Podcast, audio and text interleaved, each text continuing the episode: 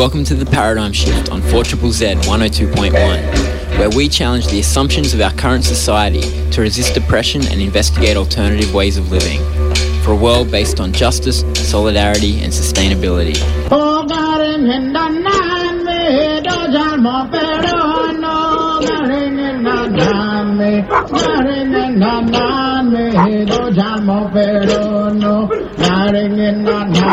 me llamo pero no. me llamo me. no. My arm up my line, my arm up my line, I jagun gun manu. My ma up my line, gun manu. My arm up.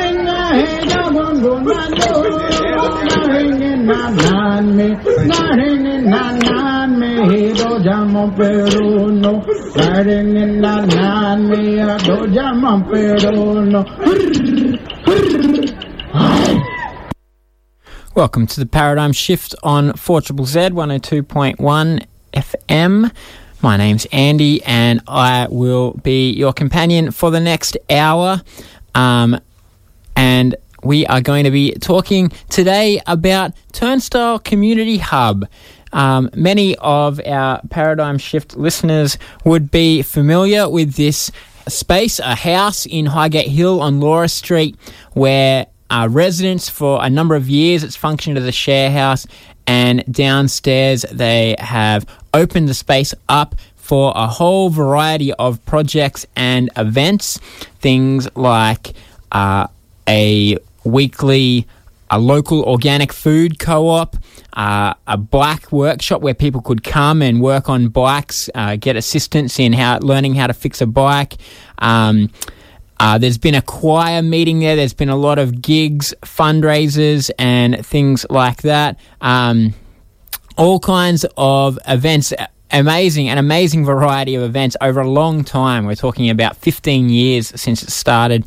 Uh, so it's a significant history, and sadly, it is a history that is coming to an end and is going to be just history. Um, Turnstyle has been told they have to vacate 10 Laura Street, and it was odd circumstances in which it went because there was an effort to fundraise enough money to buy the house and continue Turnstyle, but it even though they managed to raise an incredible amount of money, they uh, they couldn't buy the house in the end because the the price kept going up, and so there's lots of things to reflect on about this. But one is like how inspiring this space was and what it contributed to um, the community of Highgate Hill and West End, but also Brisbane's radical community and um, the imaginations of those people who came there and learnt other ways to think about space. But there's also things to reflect on about just the private property market um, and the way it just shuts out creative uses of property.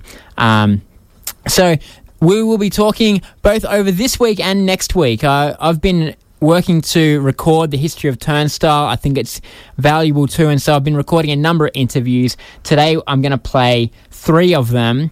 Um, Joe Hallenstein, who for a long time was uh, the real um, behind the scenes organizer of Turnstyle, lived there and um, was the contact point for a lot of people. Joe Sanford, a lawyer who has been working on um, trying to save the space recently and who's also been linked for a long time. And I also speak to Zoe Buckley Lennox. I, I wanted an example of the way that Turnstyle has contributed to uh, radical political organising. And Zoe was involved when she was quite a young woman in organising some big events, fundraiser events um, that were part of her political education, I guess. And so I called her up and we had a, a bit of a reflection on that. And so that's what's coming up. Stick around both this week and next week uh, to hear about Turnstyle and hopefully uh, be inspired because it is an inspiring story despite everything that's happened very recently. Um, I might start off with Joe Hallenstein. Apologies, the audio on this interview isn't quite the best. Joe was somewhere out in the sticks building a renewable energy project, but um, uh, he's got plenty to say. So let's have a listen. All right. Um, could you start off by introducing yourself? I'm Joe Hallenstein. Um, I lived at Turnstyle for eight years from the end of 2010 towards about the end of 2018. So, um, what was your, let's start with your first memory of Turnstyle. What was your introduction? Oh, this is quite funny. My first memory, um, I turned up there on my bike one afternoon in the hot summer sun. And I remember just being extremely hot and sweaty, dripping with sweat. And I turned up to try and have a look at the bike shed because I read in somebody's ad on Gumtree who was looking for a housemate that they lived in the coolest street in Brisbane because Turnstyle was there and uh, Turnstyle had all these cool things, including a community bike shed. And I thought, oh, that sounds interesting. Sounds a bit like CERES in Melbourne, which I was a little bit involved in. So I turned up to check it out and rode up to the house. I thought the bike shed was supposed to be open at that time. And I remember standing at the top of the driveway and just thinking, this doesn't look really right. It just looks like a normal house. Can't see anyone here. Stood there for a couple of minutes and was about to turn around and ride away. And someone popped their head out of the garage under the house next door and said, Hey, uh, you looking for the bike shed? And I said, Yeah, exactly. And turned out to be a guy called Michael who was living at Turnstyle at the time. And he took me in and showed me around. The bike shed was pretty good. And then he showed me around the house. By the way, would you, we've got plenty of food. Would you like some food? Can I offer you some biscuits or some cakes? I'm like, oh, no, no, it's okay. Thanks very much, but don't need to eat your food. And you responded, oh, no, don't worry. It's dumpstered. Or he said something like that. And I'm like, oh, yeah, right. Dumpstered. Okay. I kind of know what that means, but not entirely sure, but it's all good. I don't need to eat your food. Anyway, eventually I met Paul, had a good chat, and I was actually looking for a house at the time. I just moved to Brisbane but that was my first introduction to Turnstyle. It was very interesting. And yeah, I often think back to that day when I first met Michael and Paul because a lot of my life over the next 10 plus years has really been dependent on that meeting. Yeah, and there's something quite turnstyle about like a, a, normal suburban street, but then you venture under there into this whole other world that's um, contained within this space, eh? Yeah, it's very unusual and quite special. I don't think there's any other place like it in Australia, from what I understand. It's exactly that. It's just a normal residential house on a normal street, normal neighbours, and it's a house with four bedrooms upstairs. It's a Queenslander, and then underneath there's this big space, and that's a really good space to be used for all kinds of things. So that's the turnstyle space, and obviously there's a garden as well at the back, and there's a community bike shed that has been there, used to be under the house next door for a while, while that was also rented by the same group of people. And yeah, a lot of things go on there. It's, yeah, it's really good. And over the years, it's become a bit of an institution in the street through some of the things that have happened in that house and things that have been organised. And it's, yeah, it's really a part of that local community now. How it has changed a bit over the years. How would you say it's developed over time? When I first moved in there, it was it was a relatively new thing, turnstyle. So it had been a share house for quite a while. There, there was a bike shed operating at that point, and there had been for a few years, helping people fix their bikes. And there'd been some other events going on, and it was building up into more of a community space.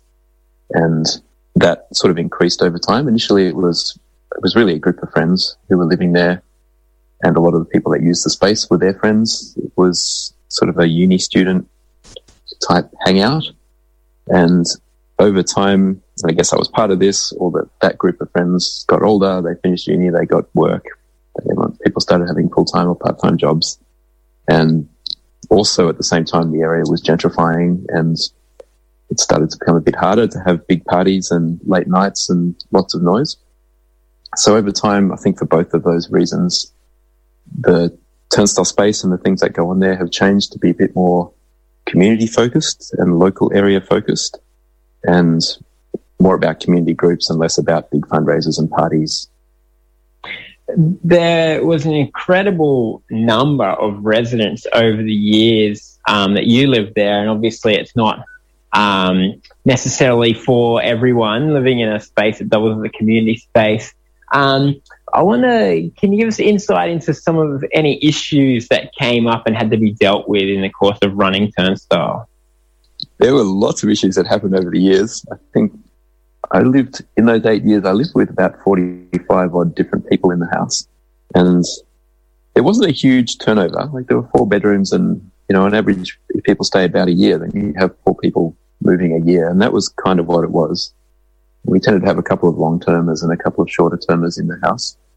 It's definitely a challenge, or it takes a special type of personality, I think, to be able to live in a share house that also has all these other things going on all the time. You don't really have much privacy. You don't have much time to yourself.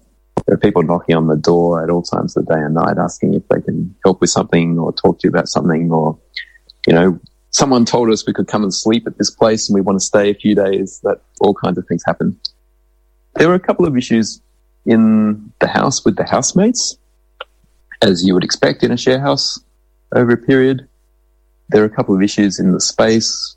Uh, yeah, people being uh, acting in a way that was not okay in the space towards other people, and either being threatening or yeah, not really welcomed in that space, and having to deal with those things. That's a challenge when you're working in a community space that you don't want to really turn anyone away, but you've also got to manage the, the thing to make sure it's safe for everybody and everybody feels comfortable. Um, we had some issues with the neighbours a couple of times. To be honest, they weren't mostly our fault. We had some other neighbours who were extremely noisy. They played punk rock at all times of the day and night, which was quite disturbing for us as well. But we got the blame for that because we were next door. All the standard things you would expect. With yeah, there were times when an upset neighbour, because of being disturbed by someone else's music, got in touch with the council told them we were doing all kinds of things that we weren't doing, and the council came around and or sent us letters and came around and talked to us and ended up going back saying, "Yeah, no, everything you're doing is fine." But that happened once. At the time I was there, I know it's happened once since. Yeah, they're the things that you that you sign up for, I guess, when you're involved in a space like that, and lots of activities are going on, and lots of people are coming and going. The makeup of the street has also changed a lot, and there was a period where you know, either side of Turnstyle was share houses and there was less likely to be complaints. But the street ha- did change a bit over the time you were living there. Did that affect Turnstyle? Yeah, the streets changed quite a bit, just in terms of Highgate Hill becoming a bit of a, a trendy suburb to live. So as houses have got sold, a lot more owners have moved in. There's a lot more rental, a lot fewer rentals, as you mentioned. Both the houses on both sides of Turnstyle eventually were sold, and the owners lived there. Uh, it made a bit of a difference to Turnstyle, not a huge difference. It changed the demographic of the people who were using the space a bit. So initially, a lot of the people who came were, you know, a similar age to those of us who were living in the house and at a similar stage of life. So it was quite easy to organize things that people enjoyed. And over time, you know, we have things now like the choir who meets there every week, and some quite a few of the members of the choir live in the street or in the, the nearby surroundings, and generally they're they're an older generation. Yeah, and just because of the way that the area has gentrified and the people have got older, and now there are kids living around as well who go to bed early, all those kinds of things.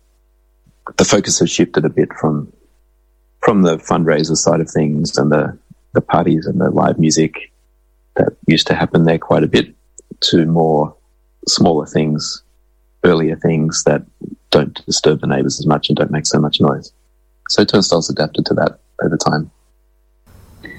And for many years, you were the contact point for people organising um, events. Can you share with us what are some of the most unusual events that ever happened at Turnstyle? Definitely the most unusual request was to have a celebration for World Nudist Day or something like that. I would have to go and look up exactly what it was, but someone got in touch with us asking if they could do some nude gardening to celebrate this day and whether they could do it at Turnstyle. That was a quite an unusual request, and in the end, that's something we declined after some discussion with the people who lived in the house. Thought it wouldn't be the best thing for us and for our neighbours. I remember we had a show for the Anywhere Theatre Festival back in the day. I think when that festival was just starting out, that was pretty special at the time to have a theatre performance under your house. Um, maybe not so unusual in terms of people finding it strange, but certainly unusual from the point of view that of it not happening very often. We had a lot of live music. Initially, there were lots of musicians who were associated with Turnstyle, and we often had the place as a live music venue, and we used you know people volunteered their time and energy, which was the same pretty much with everything that happened at Turnstyle, to support different causes. So musicians would come and play for free, and we'd raise money through donations for different groups. And we had a lot of live music performances in the turnstyle space downstairs, and that was really special. It's such a small venue that you'd really have a, a special experience sitting there, listening to some, you know, some really talented musicians perform. One of the musicians who came and performed once, um, not wanting to to speak down to any of the local musicians, but we had a musician from the States, Dana Lyons, who sang Cows with Guns. He came and performed at a fundraiser there at one point and drew a pretty huge crowd. And yeah, it's, it was just really special to be able to sit in the audience within meters of these fantastic musicians and listen to them play. That was something that I always found very special.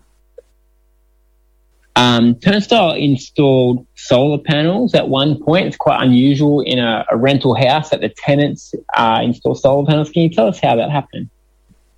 Yeah, I, as a bit of background, my day job is working in renewable energy. Um, I'm an engineer and work on developing utility scale solar and wind and batteries. So one of the things I've always been interested in is solar power. And we, as a house, decided that we would see if we could get our landlord to install solar, or if we could install solar for the landlord on the turnstyle roof back in, I think it was 2012 when there was still some rebates available from the government to encourage that. So we ended up doing the numbers and we worked out that if we installed the solar on the roof, we'd probably pay it off in about five years through the savings from our electricity bills. And then we went to the landlord and said to him, look, we'd like to install solar. How about us installing it for you? And so we'll pay for it. There's no cost to you. And in return, if you kick us out within the five year period that we think we're going to be paying it off, then how about you reimburse us for the portion of the cost that we haven't yet paid off? And convinced him. And in the end, we signed a written agreement with him that we would pay for the solar and install it. So we installed a, a five kilowatt system on the roof and it's been there ever since, which is excellent. It's obviously providing power to the house and it's providing power to the neighbors' houses as well because we sized it. So it was uh, doing the calculations initially. The size of the system was such that it would generate a bit more power than we used in the house. So, so it's a pretty satisfying thing to have been able to do for some tenants to be able to fund the installation of a solar system and reap the rewards in terms of reduced electricity bills, but also using solar rather than fossil fuels. Well, so it seems now turnstyle's days are, are very numbered. I, I wonder, as somebody for you who's put a lot of work into this space over the years, how does that feel to, um, I mean, be going through this? Yeah, it's it's a real shame it's I find it very sad that the turnstyle space and the days of the turnstyle organization and and activities happening at that house are almost over. As you said, there's been a lot of time and energy and effort put into that house in particular. The residents and friends of Turnstyle have made a lot of improvements to the space to make it a more suitable venue. Um, you know, there's a lot of equipment there, such as the cob oven that can't really be moved, the pizza oven. So it's pretty sad that that's all going to end. On the other hand, it's something that was always going to happen one day. It's it's been a rented house for a very long period of time, and one day the owner of the house was going to sell it. Um, the circumstances, unfortunately, at the end were pretty unsatisfactory. There was a bit of goings on between people that out, outside of Turnstyle's control, we sort of there was an agreement made with the landlord about selling the house to Turnstyle so that it could continue, and in the end, he didn't honour that agreement, and the residents were sort of the residents and the Turnstyle group were kind of left hanging, unfortunately.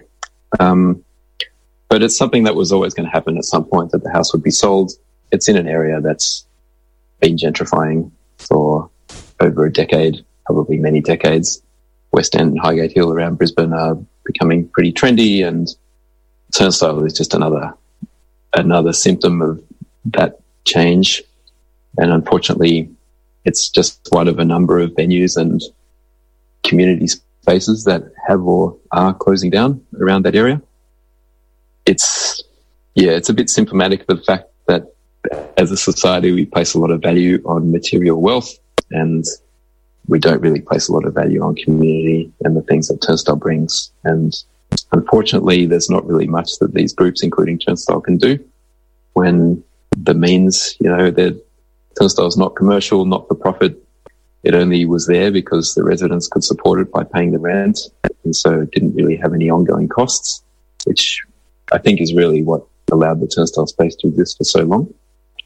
And as the rents go up and places are harder to find and the area gentrifies, it just, it gets harder and harder to have those kind of spaces when there's no focus on allowing that or encouraging that to happen. So yeah, it, it's very sad for me. It's sad for many others. It's sad for the current residents who are getting kicked out of their home. And I mean, they're the ones who've been putting in the effort for the last little while. I hope somewhere, somehow, there'll be another turnstyle or the same turnstyle will pop up somewhere else. There's never been any copyright on it. And for a long time, part of the message that we've been trying to get out is that sure, this might be special and it might be good, but there's no reason why you can't do this in your own house or in your own street or in your own community. So my hope, and I think the hope of others, is that people find a way to build something else to take its place once it's no longer there. We were speaking with Joe Hallenstein about um, Turnstyle, about uh, what went into making the space and what he thinks is, are the important things for its legacy.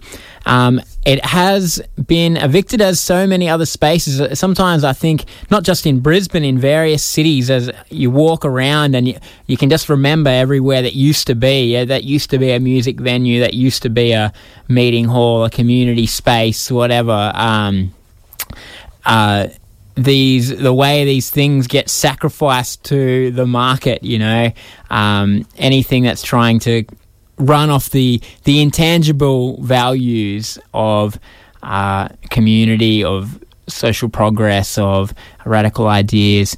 Uh, comes up against the more concrete values of money that surround us, and that has is what's happened to Turnstyle.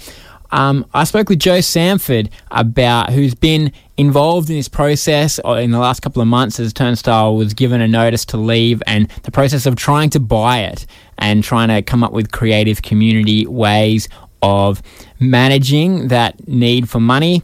Um, so let's go have a listen to Joe. Could you start off by introducing yourself? Sure. My name's Joe. Um, I have been connected with the turnstyle community for about 10 years or so. And can you tell me what is your first memory of turnstyle? Well, look, it is going back into the depths of history a little bit, but I think it was um, at the start of our food co-op, which is the Turnstyle Bulk Buyers Food Co-op. We actually started that off with just a bunch of 10 friends um, in a, a, friend's living room in Annerley, um, and we ended up being able to move that space to Turnstyle. Um, I can tell, talk a little bit more about that food co-op if you want, but um, it was we were growing as a bit of a community run initiative and it was really great to be able to move that to a better space which felt like I guess being a, a bit of a second home or a new home. Do you want to very briefly talk about what the food co-op is? Yeah, so the Food Co-op is a bulk buyers collective, um, and that means that we actually pool our resources to buy local, ethical uh, produce in bulk at wholesale prices. So it started as a bunch of students who were, you know, dumpster diving and, and wanting to support Food Connect and some of the ethical and fair food uh, initiatives around the place, but we couldn't actually afford, really struggled to afford some of the pre-packed boxes. And so we decided we'd put our heads together, put our money together and buy, buy some of the bulk boxes, like 10 kilogram box of tomatoes and then distribute it uh, amongst the crew. And that was the seed of the idea that's then became the Turnstyle Bulk Buyers Food Co-op, which has been running for 11 years, I think. Mm. So the co-op is one of many things that have gone on for a long time in turnstyle space, and one of many things that is now going to need to find a new space to try to do it because turnstyle has been evicted, and you've been a part of this process of dealing with uh, the space and the landlord and things like that. So, can you give us a, a bit of an overview of what's the state of play at Turnstyle? Yeah, so look, maybe it's helpful just to do a quick recap of the last few months. So, um, a lot of your listeners would have heard of or gone to the Laura Street Festival in October last year, uh, which was an amazing event. And literally the week after, the landlord told the residents that um, he was planning to put the property in the market in the first half of 2022, about now, and um, you know that he'd be giving them notice and they'd need to move on, find a new property and, you know, take down all of the infrastructure and, you know, the paintings and various things that have been been put there to make Turnstyle feel like a real community space. Um, there's a lot of people who've been connected with the space and lots of talk about, you know, community owned and community led decision making and even community led financing. So we actually asked the question, well, could we actually pull our resources and our heads again together to actually buy the property. And we went through a little bit of a process. Um, in a really short period of time, we're actually able to raise the money um, to actually buy the property. Um, but a lot of uh, bit a little bit of a roller coaster the last few weeks, and you know probably don't want to sort of get too into the all to all the detail. But basically, the the sad thing is that um, ultimately um, the, the owner wanted um, more money than he'd initially said. And, you know, those efforts to pull together that money and meet the landlord's initial asking price weren't enough in the end. And so the landlord's given a notice of eviction anyway and have to move out by the end of the month. So, I mean, there's a few things that are notable about this. I mean, one is that the the goodwill, the intangible value generated by Turnstyle over the years ultimately isn't valued when it comes to who has control of the space, but it was enough to generate that people wanted to um, give money, you know, that people cared mm-hmm. enough about Turnstyle to keep it. And so that says a lot for that, you know, cultural community value. But then even that is just not enough in our current market, which just is is purely driven about um, money and profit, and it's just it's so inhibiting of any kind of community when ultimately money rules everything. Yeah, so, so I suppose one of the great, uh, the beautiful things that the story in your comment shows that when there is investment in community, there's social bonds and there's um, you know, people see value and are actually often willing to put money in, maybe not necessarily to make a profit themselves, to continue it. The challenge we find in the property market, the current property market that's so hot, is it's moving so quickly um, that it's really, really difficult for communities to actually go through a process to get that money together, to have a proper democratic decision making process. But even when they are, to actually be able to compete with you know, private investors who are able to move much more quickly with landlords and agents who know it's a seller's market, who are willing to be really ruthless. Um, it's really, really difficult to, I suppose, we can unpack the whole idea about competition, but here we've even got a community that got its resources and its best minds and hearts together to compete fairly, and even they weren't able to effectively participate even equally in that system to hold on to their community asset. Hmm. I think a lot of us sort of figured that maybe this would happen at some point at Turnstyle, and in fact, the space has already had challenges as the streets changed and with neighbours mm. and things like that.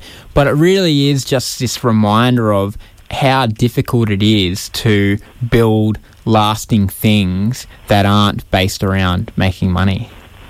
Mm.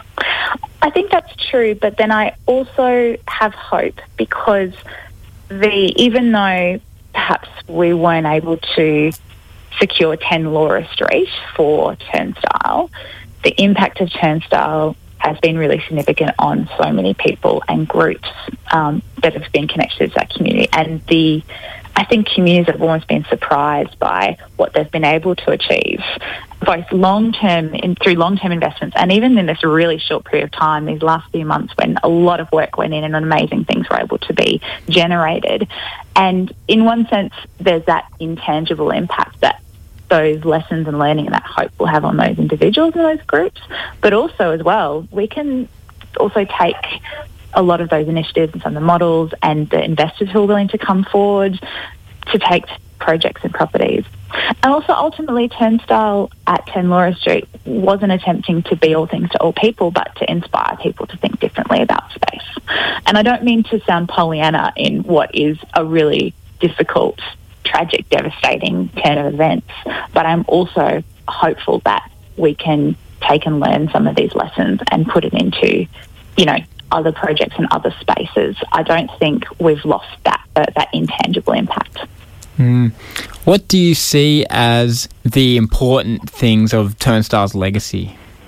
Yeah, look, I think, I mean, everyone will have a different perspective and different maybe memories and vignettes or, or different words that resonate with them, right? So mine's just one perspective. But I really like the idea of, of sharing and sharing freely and resisting the commercialisation of space. Um, people often think, oh, how can you run a space without charging fees? You know, there's overhead costs, there's insurance, there's all these sorts of costs that are associated with the perceived need to formalise management of those spaces. So one thing is actually we've talked about those things in the past, but actually it's been incredibly resilient as an informal space um, without needing to have a not-for-profit or a charity and a board, um, without needing to, you know, charge, you know, to use the space. It's worked incredibly well. And there's some structural and you know, settings in terms of you know, having a long-term lease with relatively cheap rent, that the residents have been able to effectively cover a lot of those costs. But, you know, I suppose it's a bit of a nice little kind of countercultural narrative against the sort of formalisation and corporatisation we see in a lot of spaces in our world, including in the not-for-profit space and including in even, you know, leftist and radical spaces. Um, so I think that's a really interesting experience. And for me, as someone who you know works in a professional service. I'm a lawyer, so I look a lot at laws and risk. To having that kind of experience has been really important for me in my thinking. Um, the other impact I really feel and see is the idea that of sharing. I think there's that saying, you've got more than you need, build a longer table, not a higher fence. And that that is something that we can do wherever we are. We don't need to book a hall or, you know, create again, a formal entity, we can actually do it from our own homes. Like if you have space under your house, if you've got a garage, if you've got a nice spot in your garden shaded, you could actually do a lot of things that um, represent and show that spirit of sharing. Um, you know, it's about opening up our lives and, and creating spaces for connection and, and kind of, you know, troubling that those boundaries we put in place between what's public and what's private. You know, it's nice. I mean, we've seen our neighbourhoods change so much and walls going up, not even being able to go up and knock on someone's door because you have to buzz them at the, you know, the key coded entry. Know, turnstyle, you know, I don't think they even have a key and they've never been, they never shut the door and they've never been robbed. So it's a beautiful example that we don't necessarily need, you know, those high fences. We can actually achieve security and connection through sharing. All right, thanks very much, Joe. We were talking with Joe Sanford about Turnstyle. If you've just tuned in, it is, and you've never been there, it's a, a house, a regular rental house in Highgate Hill that for the last 15 years or so has operated as a community space, a space underneath the Queenslander. Um, and yeah, there were some big gigs. Some of the biggest ones I can remember actually were fundraisers for the Maules Creek uh, coal mine anti-coal campaign in Western New South Wales. It, it, was quite a long way from Brisbane, but a lot of people in Brisbane there was a big climate movement and wanted to support it, and so there were fundraising events run for this blockade camp, which were humorously called Block Aid in the style of Live Aid or Band Aid, um, and uh, when I thought about the Turnstyle's contribution as a political space, which it has been, so many different groups have used that space, and I thought about um, those events as a great example of really big events that could be put on because th- there's this space that existed where you could just run an event. I mean, raised a lot of money, um, and also it influenced the, a lot of people to then go on and do other activism. One of which is uh, Zoe Buckley Lennox, who is now living down in Sydney and has done a lot of activism. So I thought I'd call up Zoe and uh, chat to her about the influence that running those events had, um, both at the time and uh, on her subsequent political organising. Could you start off by introducing yourself? Yeah, sure. Um, hello, I'm Zoe. Um, I was, yeah, living in Meanjin for a long time and involved, and actually lived at Turnstyle briefly. What's your first memory of Turnstyle? I think I actually came to a food co op there once, um, was yeah, back before I was really involved in activism and knew the community, I think I came along with a, a friend to a thing. And I, I think, I don't know, my memory is just always of it being this like kind of beautiful, hippie, alternative abode with a beautiful garden out the back and big chickens. And yeah, cool community space with a library that's just full of lots of books that would be nice to read one day. There was lots of political events happening there over the years, especially in a kind of period in, I guess, the early 2010s. And some of the biggest ones I remember were the uh, blockade fundraisers for the Maules Creek um, campaign against the coal mine down there. And you were a big part of organising those, Zoe. Can you tell us a bit about uh, the Maules Creek Brisbane Action Group and those events? Yeah, totally. Yeah, so I think it was about in 2014, if I remember correctly, um, when there was a bunch of activity down at the Leard State Forest um, on Gamilaroi country. And um, yeah, there was a bunch of protests happening they were trying to stop a massive coal expansion. And I was lucky I got to go down there because I knew a few people and, yeah, was arrested and got really inspired by the amazing blockade camp happening there and all the activity and just the resistance. And, yeah, when I got arrested, I got given, like a lot of people ended up, all of these bail conditions so that I couldn't return to the site. And I was very frustrated, but I really wanted to be able to help and support um, the amazing work going on down there, and they needed money and also just like awareness raising to get more people down there and taking action on the ground. So, um, yeah, got together with a few other folks who'd been doing some climate activism around Brisbane across different groups and started, yeah, organizing a fundraiser basically. And uh, that's where like Blockade came out of. And yeah, also were connected to some of the music scene, so got bands on, involved and started doing fundraising and sort of trying to tell people more and more about the Leard Forest blockade and getting information about how to get get down there. But yeah, we sort of had our, our first event and it kind of yeah it was a lot bigger than we first imagined that it would be because um, so many people were interested in in the blockade and taking action and also just like good times um, with some good bands. Yeah, it was a very kind of West End event at that time of West End of uh, young hipster kind of people into music who knew were mingling with environmental activists and different things. And Turnstyle provided this space where these groups could come together to link two group, you know, people that wouldn't necessarily be connected to each other. But West End was that kind of place, wasn't it?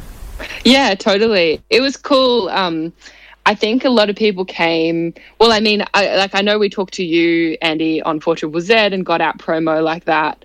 Um, and then also just putting up a bunch of posters around West End. I think a lot of people saw those. Um, we had this cool like black and white design, and also yeah, as you said, sort of connections. Yeah, I think actually a bunch of people there. You're right, didn't even really know about Turnstyle or much about the blockade for that matter, or the um, the issue. So yeah, it was cool to get a bunch of those people showing up and being part of it and yeah, well, I have this memory of um, Babaganouj playing, but because of all the speeches and everything, they got their set got cut to about like two songs or something, and they were very like gracious about it. And it's funny because obviously like Harriet has gone to be quite successful and everything, and it's funny to have that memory of them back then. Do you remember that?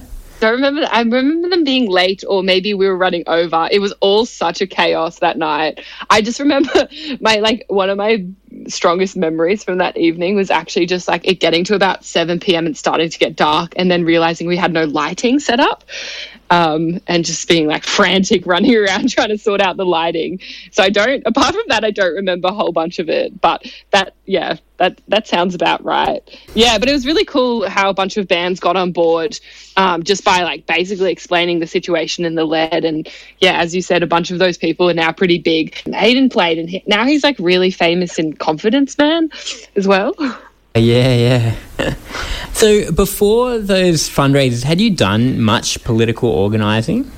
Not really. I was quite young. I think I was only 20. This is a, it's a th- real bit of a throwback. Um, I'd mostly got involved with climate stuff. I hadn't done heaps of political stuff. You hadn't done much before, but Turnstyle really did provide an opportunity for you to um, just go out and and begin organizing these events hey? Yeah that was what was really cool about it is like i had very little experience organizing at that point and just a fair few connections and knew a few people and then turnstyle really provided the space to like get people together. And I, I think that was when i started to become more involved in turnstyle as well and yeah learn about the other groups that were using the space. And yeah it was really fantastic. Also just like the the arrangement was amazing. We also used the wood fired pizza ovens at that um, at turnstyle and had heaps of people yeah making pizzas as it went which was cool and you've gone on to do a lot of other activism and um, political organising since then. Do you feel like the turnstyle and those beginnings have been an influence on what you've gone on to do? Yeah, I think so. Yeah, it was pretty amazing just the power of people showing up um, to those events and like inspiring me in, in terms of like doing more organizing and movement building and people powered stuff. I think what was so cool about the stuff that happened in Turnstyle and in that moment in West End was just that, yeah, it was just a few of us doing a little bit of organizing, drawing on our connections, and we managed to get a whole bunch of people out there and interested. We ended up throwing another, um, some of those bands from that um, event actually ended up going to the Leard and taking action as part of the one of the bat attack events that they were holding. Yeah, so I think mm-hmm. the what I learned from yeah Turnstyle and also you know it takes a small amount of people doing a bit of organizing and being connected to a community to really turn people out and get people fired up about these issues and that's definitely influenced the sort of work that I've done over the last five ten years. I mean I just think that having a like a space and a hub where lots of people can come to together and can be used in such a versatile way is just like so important in building community. And I think I've especially noticed, noticed that because, you know, over the last two years, we've been in and off lockdowns through the pandemic that, yeah, not having a hub and like a melting pot to meet people and build connections and bring people together is really hard.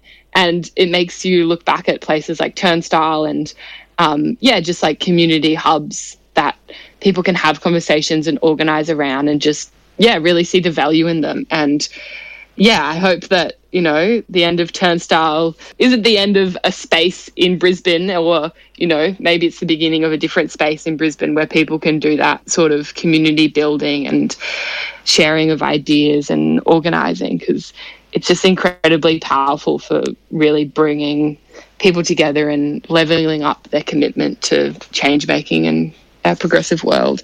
All right. Thanks very much, Zoe. No worries. that is Zoe Buckley Lennox there, um, talking about her experiences um, organising events at Turnstyle. Um, the space which is being evicted, it has been a, a staple of Brisbane uh, alternative culture uh, over a long time. Of course, there's been many other spaces, but Turnstyle's been one there and been one that's very accessible for all kinds of groups um, not requiring liability insurance or even any money or anything generally, um, and just a real great model of sharing.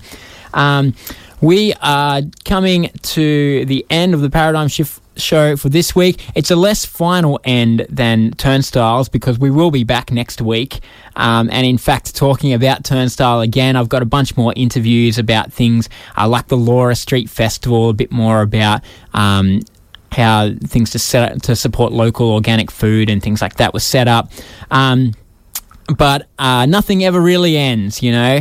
The impacts of things that you do live on in the people that came along to them, in these small, intangible changes that you make and effects that you have. And so I think, hope that's one of the things that has been inspiring about this show and about Turnstyle and its existence is that um, it, it opened up a space for new things to happen. And uh, from there, who knows what goes on? You you've just got to make the space and allow people to come together, allow people to learn and exchange, and then uh, the rest is. Uh, limitless, you know, as ripples go out to all kinds of places, and so uh, it's been. I think the there's a lot of celebration as well as a lot of um, sadness around the end of Turnstyle and uh, maybe a bit of anger at the system of private rentals and private ownership that has meant that um, it's ended this way, but also a lot of um, joy in looking back at everything that's happened at Turnstyle and the effects that it's had. So, tune in again next week for a few more um, interviews. It's a bit of a project I'm going on in documenting this because so often these spaces don't really get documented in the same way that much less interesting um, but more famous things get written about endlessly. See you next week.